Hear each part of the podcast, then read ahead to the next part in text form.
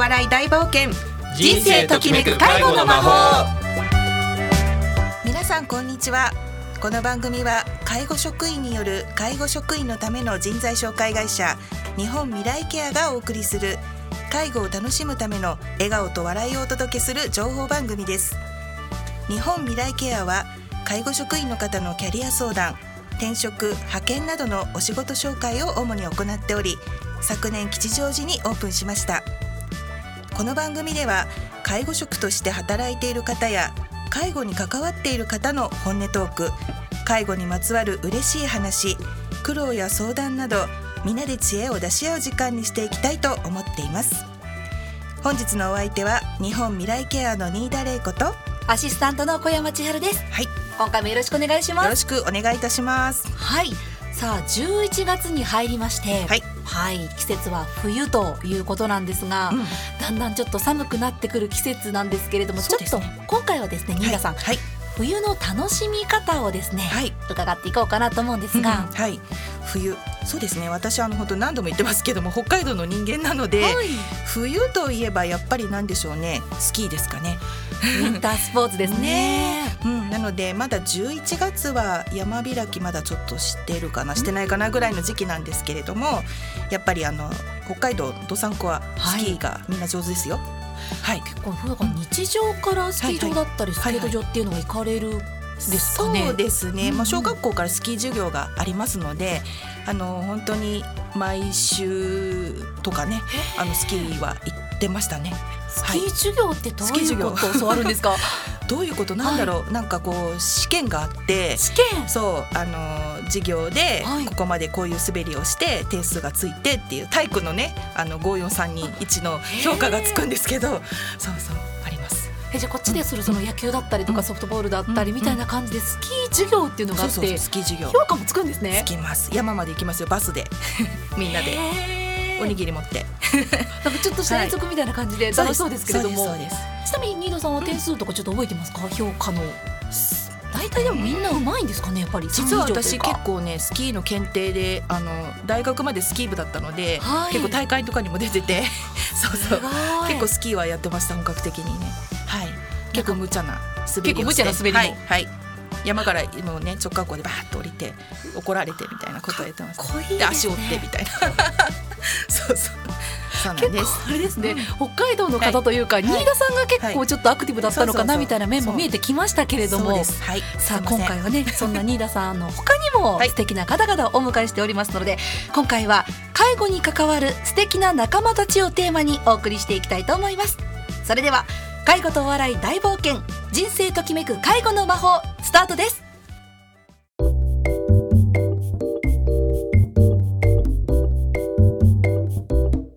改めまして日本未来ケアの新田玲子と申します。アシスタントの小山千春です。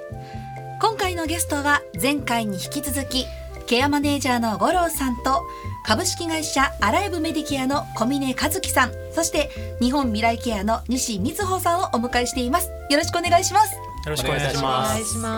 はい。そして今回は介護に関わる素敵な仲間たちをテーマにお送りしていきます。前回の放送で皆さんのこのお仕事に就いたきっかけやエピソード体験を伺っていきましたが今回は実際の仕事現場で働く仲間また上司の方など職場の中でのお話を中心に伺っていきたいと思います。さて五郎さんそして小峰さん西さんも今は先輩上司のお立場かと思いますが最初の頃を思い出していただきますとどうでしょう？いろんな方がいたかと思いますが。あそうですね、はい。えー、と私の場合はあの、まあ、会社の方針っていうのかな？あの職場の方針であの介護の専門の人ばっかりじゃなくていろんな人を採用しようっていう多分あの方針だったと思うんですよね。それで、あのいろんな業界から転職してきた、えーなんだろうホテル元ホテルマンとかあの主婦だった方でも子育ても終わったのでみたいな感じの人だったりとか本当にいろんな人がいてで結構その特に主婦だった人なんていうのはあのいろんなことに気づいてくれるんですよね。あの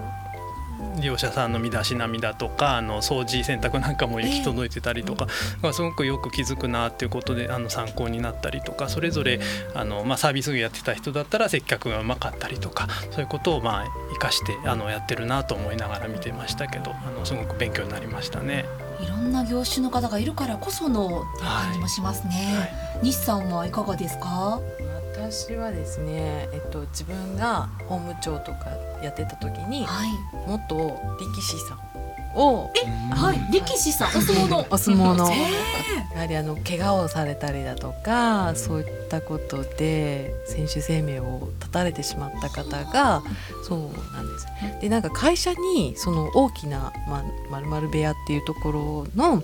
あのー、なんだっけなんて言うんでしたっけ。あの親方。親方。そう 親方。はい。親方さんが、えー、あの会社にそう。会社に 相談に来て、はい、まあ重量とかそういうに入ればお給料は出るけれど見習いとかそういうまだまだ下の子たちっていうのは貧乏暇なしじゃないけどそういうところでまあ介護する傍らそういう力士業っていうんですか？お相撲業に専念できないかみたいな相談に来たことがあって、まあ、それでかわかんないんですけどその力士の方が来て。はいでももう本当お年寄りってすっごい好きですよね、お相撲が。あの奇数月は絶対何々場所ってあるから、あのお夕飯がちょっと遅れても全然クレームが出ないんですよ。そう。皆さん熱中されてるんですね。やっぱり。そうなんですよ。なんか今ねあの横綱が何人だっけ？4人4人、うん、いたりとかして、ね、で日本人のね横綱がいたりね気仙の里ね 全部ありがとう。全然出ないんですよ最近。名前が。そうそう、はい、そんな感じでね面白面白いというか珍しいところではそういう方がいらっしゃったかな。ちょっと小峰さんからもね、ちょっと相手がありましたけれども、どうでしょうか？いろんな方いたと思います。まあ年齢層も含めてどういった方が覚えていらっしゃいますか？そうですね。あの下は私どもところの専門学校卒の二十歳の方から、はい、上は六十代後半の方もいらっしゃって、まあ印象深いのは私がまあ大学卒業して一年目で配属された施設でいらっしゃったその六十代後半の夜勤専従の方ですごいパワフルな方で。夜勤中もまあ仮眠ってまあ2時間ぐらいあるんですけど、はい、その時間も眠らずになんなんかやってらっしゃるなと思ったら、うん、あのパッと襖を開けたらあの生きゅうりを蜂蜜つけて噛んでて。蜂蜜つけて？蜂蜜をなんかつけて醤油なんか蜂蜜つけて噛んで これが健康の秘訣よみたいなこと言って全く眠らずに朝までパワフルだなとか思いながらやっていてでその後にしかもあの終わったら必ず、はい、あのうなぎ食べ行こうとか言って うなぎ食べてその後にさらにボーリングお好きな方でボーリングを連れてくっていうのも夕方ぐらいまで付き合わされてっていうのを 毎回夜勤が一緒になるといろいろごちそうになってくださるんですけど、えー、まあ、そういうの連れてってもらったりとか本当にまあ年齢じゃないなっていう、あのパワフルな方いらっしゃいましたね。はい、なんかもうお仕事というか生活の一部になっているのかもしれないですよね。若い方ももちろんそうですけれども、うん、そういった年配の方もやっぱりパワフルな方も多いということで、うん、他に五郎さん思い出印象深い方とかいらっしゃいますか？そうですね。私の場合その若い人っていうことでいうとあの、まあ、今人材不足ということであの高卒の採用を積極的にやってた頃があって、はい、で本当に高校出たばっかりの、えー、子たちが男の子女の子あの採用してまだやっぱり子供なんですけど、うん、挨拶の仕方も分かるのかなみたいなところからあの指導してやってったんだけどももう本当に1年も経つと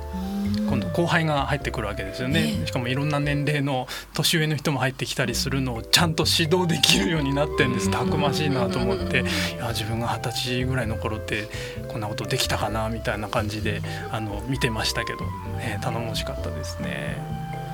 やっぱりそういうこう最初の頃って皆さんにもいろいろあったと思いますけれどもそのさっきの60代の方もきっと最初の頃あったんでしょうけど今16歳のね 若い方も本当にこう初めてのもしかしたらアルバイトじゃないですけれども初めての職場がこの介護現場ということも可能性としてはねあるわけですよね。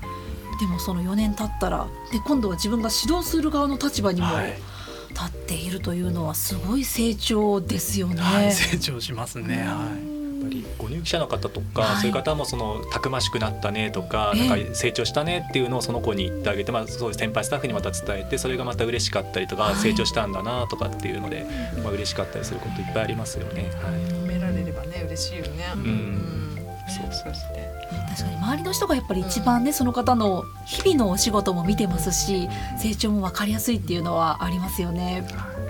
介護の方ってやはり女性が多いかなという印象もありますけれどもコロさんそして小峰さんは男性介護士さんですよね、はい、はい、最近この男性介護士の方も多くなってきていると思うんですが、男性視点からちょっと見ていて、まあ、この職場というかお仕事のおすすめというかポイントというか何かあったりしますか？そうですね。まあ。男性まあ増えてきたとはやっぱりまだまだ圧倒的に女性の方が多い職場ですので、はい、そこでのこう過ごし方っていうのはかなり考えて。そうですね。あの本当に最初は肩身狭かったような時代があったんですけど、はい、今もそうかもしれないんですけど、はい、まあ、あの男性にはやっぱ男性の役割みたいなものがやっぱあるなと思って、あのやっぱり女性が圧倒的にあのスタッフも、えー、ご入社様もやっぱ多いので、そういった中でやっぱりあのすごいあの可愛がられたりするような場面もすごい多いですし、まあ、得したなっていう部分も多いんですけど、やっぱりまあ職場においてもやっぱ女性が多い中で男性が1人いるっていう中で、まあ、ちょっとオアシスのような 存在になれればいいななんか思いつつ実際にはサンドバッグだったりするような 場合もありますけどもあのまあ リフレッシュにちょっと。リフレッシュにまあ使ってください。使ってもらえればいいかなっていうふうに思いながらね。使われますよね。蛍光灯変えてちょうだいとかね。そうそうそうそう ありますねそういう時だけあの頼られるっていう時ありますよねでも男性ならではできるそういうねちょっと力仕事であったりとか どうしても女性の同性にはまた言いにくいけど異性の男性だから結構軽く話せる話っていうのもやっぱりねあるのかなっていうのは。ああそうですね。あの聞き役になることは多いですね。いろんな人の話は。はい。あとなんか女性の職場だからこそ、少し異性が入るとこう女性らしさっていうのかな。なんか色気がちょっと出てくる。入居者さんもスタッフもそれはいいことなんですよね。なんか均衡が保つっていうか。私女子校だったから、はい、あのよくわかるんですけど、はい、やっぱりこう男の目線が入ると、ちょっと人が。何かが とかそうそうそうそう。シュッとするみたいな。ちょっとそれも含めてぜひ後半ではまた皆さんのお話 しっかりと伺っていきたいと思います、はい、ではですねここで一曲お送りしていきたいと思います小田和正でそのままの君が好きお送りします。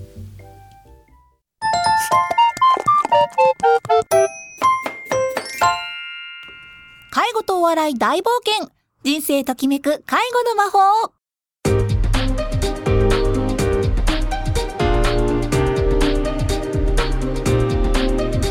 改めまして日本未来ケアの新田玲子です。アシスタントの小山千春です。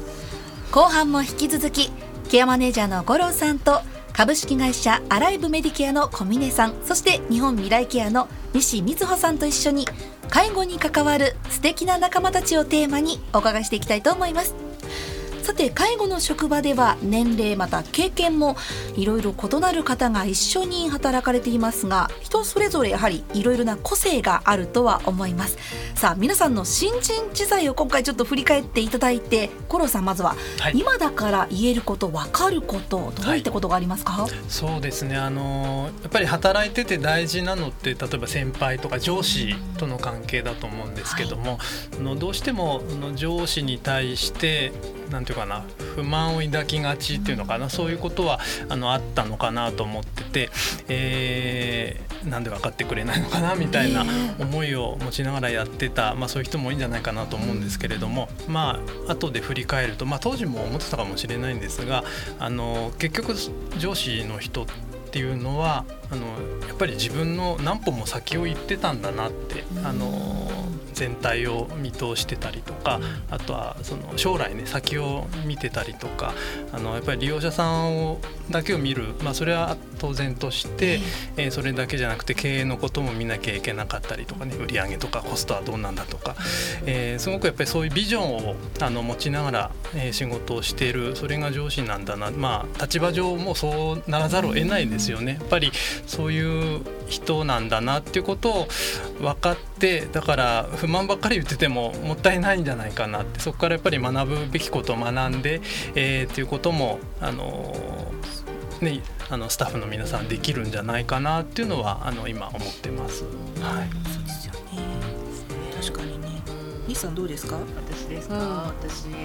今でもまあ後悔というかそれがバネになって今があるんですけど あの学校卒業してすぐに特別養護老人ホームの生活相談員になったんですけれども、まああの介護保険が始まった年だったんですよ、その時がね。で私たちがそのえっと、自立支援というねあの制度のもと介護保険の制度のもと,、えっとけ？何話したの？どうしようやばい。そうそうそっちからその、えっと、自立支援に移行されたその 1年目だったんだけれども、えっとやっぱりそっちの時代のその介護士さんっていうのはどうしたってえっとやってあげてるっていう感じなんですよね。で選べないんですよそのサービスをね。選べない。もうやってもらってるからしょうがないみたいな感じでみんなね、あの静かに生かされてるっていう感じのところが施設だったんだけれども、まあ、これは私の偏見かもしれない分かんないですけど、まあ、そういうところで、まあ、私はそこで、えっと、そこの、えっと、施設は布おむつだったんですよ。布おむつででみんなその歩ける人もちょっと立てる人も全部布おむつだったのだからみんなミツバチハッチみたいだったのお尻がこんなんなってたんだそう。そう。はい。そう。それはおかしいっていうふうに私は、えっと、介護保険ではね言われてたんです。立ったり座ったり、えっと、歩けたりっていうことができる人はもうおトイレ誘導しましょうよっていうふうに叩き込まれてたからこれはおかしいと思って。なんか戦いを挑んだのね。今となってはチームケアチームでするんだからみんなでその人を支えるためにどうしていこうよっていう話し合いがあってじゃあおむつ取っていこうかとかっていう風になるんだけどその当時私はそんなこと分かんないからしかもそのお年寄りにねあその利用者さん入居者さんに、えーと、あなたはどうしたいかっていうことも聞かずその介護保険のその頭で勉強したってだったから絶対それが正しいと思った。らその人そのじ人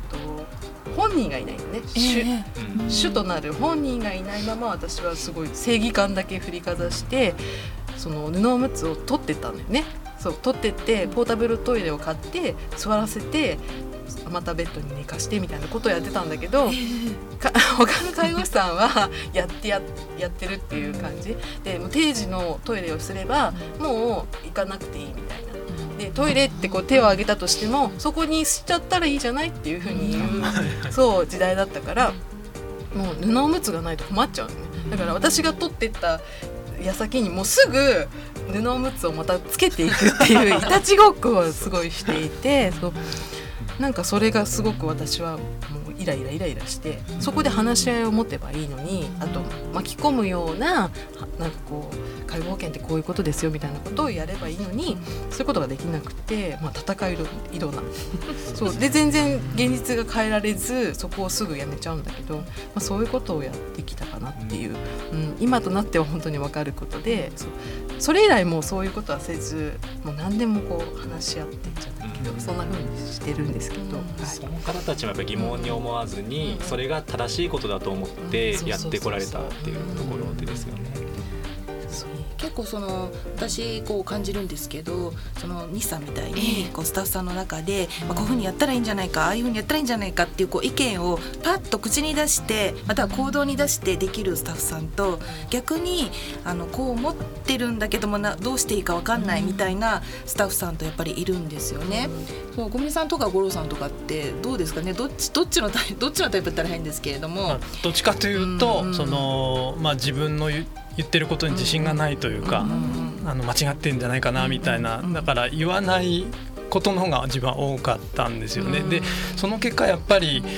何も変わんないじゃないですか言わなきゃ。だからあのそれはそれであの逆に自分は失敗したなと思って。じゃあどういうふうに伝えたらみんな自分の言うことをね気持ちよく聞いてくれてくれるのかなと。結局自分があのなんだろうちゃんと仕事をして信頼されるっていうところがあのちゃんとなければ周りに、えー、自分の意見をちゃんとね伝えることも難しいんじゃないかなっていうのはそこから考えるようになったかなと思いますね。さんはいかがですか？そうです僕もやっぱりもともとの性格は五郎さんと同じように、まあ、どちらかというとぶつからないようにやってきたっていう中だったんですけどもやっぱり管理職になるとそうもいかない時があって。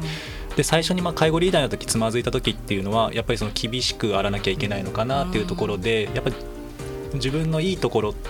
潰してでもその悪い方をやんなきゃいけないのかなって思い込んじゃってやっぱうまくいかなかった時にその時のあの上司というか先輩に「まあ、得ては伸ばせ増えては悟られないよ」みたいなことの言葉を頂いてあの本当にいい言葉いただいたなと思ってあ長所の方伸ばしてガンガンやっていけばいいんだったって結構あの状況が好転してったっていうことがありましたね。でうんそれがまた進んでった時にやっぱそれでもやっぱうまくいかなくなってくる時にまたそれでつまずいた時にいい言葉をいただいたのが、えっと忘れちゃったな。あのまあ大前は、えっとあごめんなさい。えっと小前はえっと大役に似たり、え大前そう大前は非常に似たりみたいな言葉をいただいて そうそうなんですよ。なんかでそのまあ自分が良かれと思ってあのまああのちょっと悪いことあってもまあいいかと思って流しちゃうことっていっぱいあったんですけどそうなるとやっぱ風風土ってやっぱどんどん緩んできてしまってっていうことが結構あった中でやっぱり厳しいことを突き刺すっていうことが長い目で見た時にすごい幸せなことになるんだなって思うとやっぱりその厳しいことも言っていかなきゃいけないんだなっていう時にまたそういうアドバイスをそのタイミングでくれたってことはすごい僕あの先輩とか上司に恵まれてきたなっていうふうに思いますね。はいすごいね。やっぱりあの、まあ、それぞれ働く職場も違っただろうしいろんな思いでねこう介護に入ってこられたと思うんですけれどもどうなんですかね西さんね。その介護のお仕事を、まあ、するにあたって、まあ、こうこれからしようと目指してる人にもそうなんですけれどもどんなことが結構大事かなってこう西さんの考えとしてありますかね。介護を楽しむっていうことがまず大事かなと思ってて今は本当に便利なグッズがたくさんあるんですよ。でそれってすごくいいことなんです例えばその本当にこれスタンダードだけどシャワーチェアがあったりとかっていう背もたれがあってもう滑り止めがついている椅子のことなんだけれどね入浴に使う時。それもあのなければお金がなければそして物もなければえっととなんだっけ？ビールビールのケース？そうダースであるケース。あれひっくり返して板張ればあのちょうどいいんですよ。お年寄りのすねの長さって大体3 5センチから4 0センチなのね。ちょうどいいんですよ座ると。だから、まあ、そういったことをなんかこう手作り感っていうのかな。なんかこう考えてあなんだアーティストなんですよね介護職って。うん、だから今はなんかこうマニュアルだとかいろいろあるけれどそういったことをなんかこう考えて作っていく、そういうことを、うん、していくと、なんかこうサンドサンドの食事会場だけじゃなくてなんかもっと介護が影響して見えるのかなっていうふうに、うん、なんか素敵に見えるんじゃないかなっていうふうに思うんですけどね。そうねありがとうございます。介護アーティスト、素敵な言葉を最後にいただきました。今回は介護に関わる素敵な仲間たちをテーマにお話伺ってきました。皆さんありがとうございます。ありがとうございました。そろそろお時間が近づいてまいりました。今日は小峰さんそれから五郎さんそして日本未来ケアの西さんどうもありがとうございました、はい、ありがとうございました、はい、えー、今日の放送は今夜7時からの再放送もぜひお聞きください。またこの番組はインターネットのポッドキャストからも配信をしております。FM 西東京でぜひ検索もお願いいたします。それでは来月第一金曜日またこの時間もお楽しみに今日ここまでのお相手は日本未来ケアの新田玲子と同じく西瑞穂とケアマネージャーの五郎とアライブ世田谷下馬の小峰和樹とアシスタントの小山千春でした。はい次回もお楽しみに。それでは最後にこの曲を聴きながら今回はお別れです今回はですねゲストのアライブメディケアの小峰さんからのリクエストということで小峰さんこの曲は何か思い入れというかセレクト理由はどういったところなんでしょうか？この曲はですねあの私があの中学校の頃、まあ、よく聴いていた、はい、あの曲だったのであの、まあ、ちょっと懐かしさにふけりながらあのこの曲を選びました。はいまさにねこの曲通りのお天気だったりこれから続いていったらいいなというところもありますが、はい、お送りしたいと思います。ブルーハーツで青空。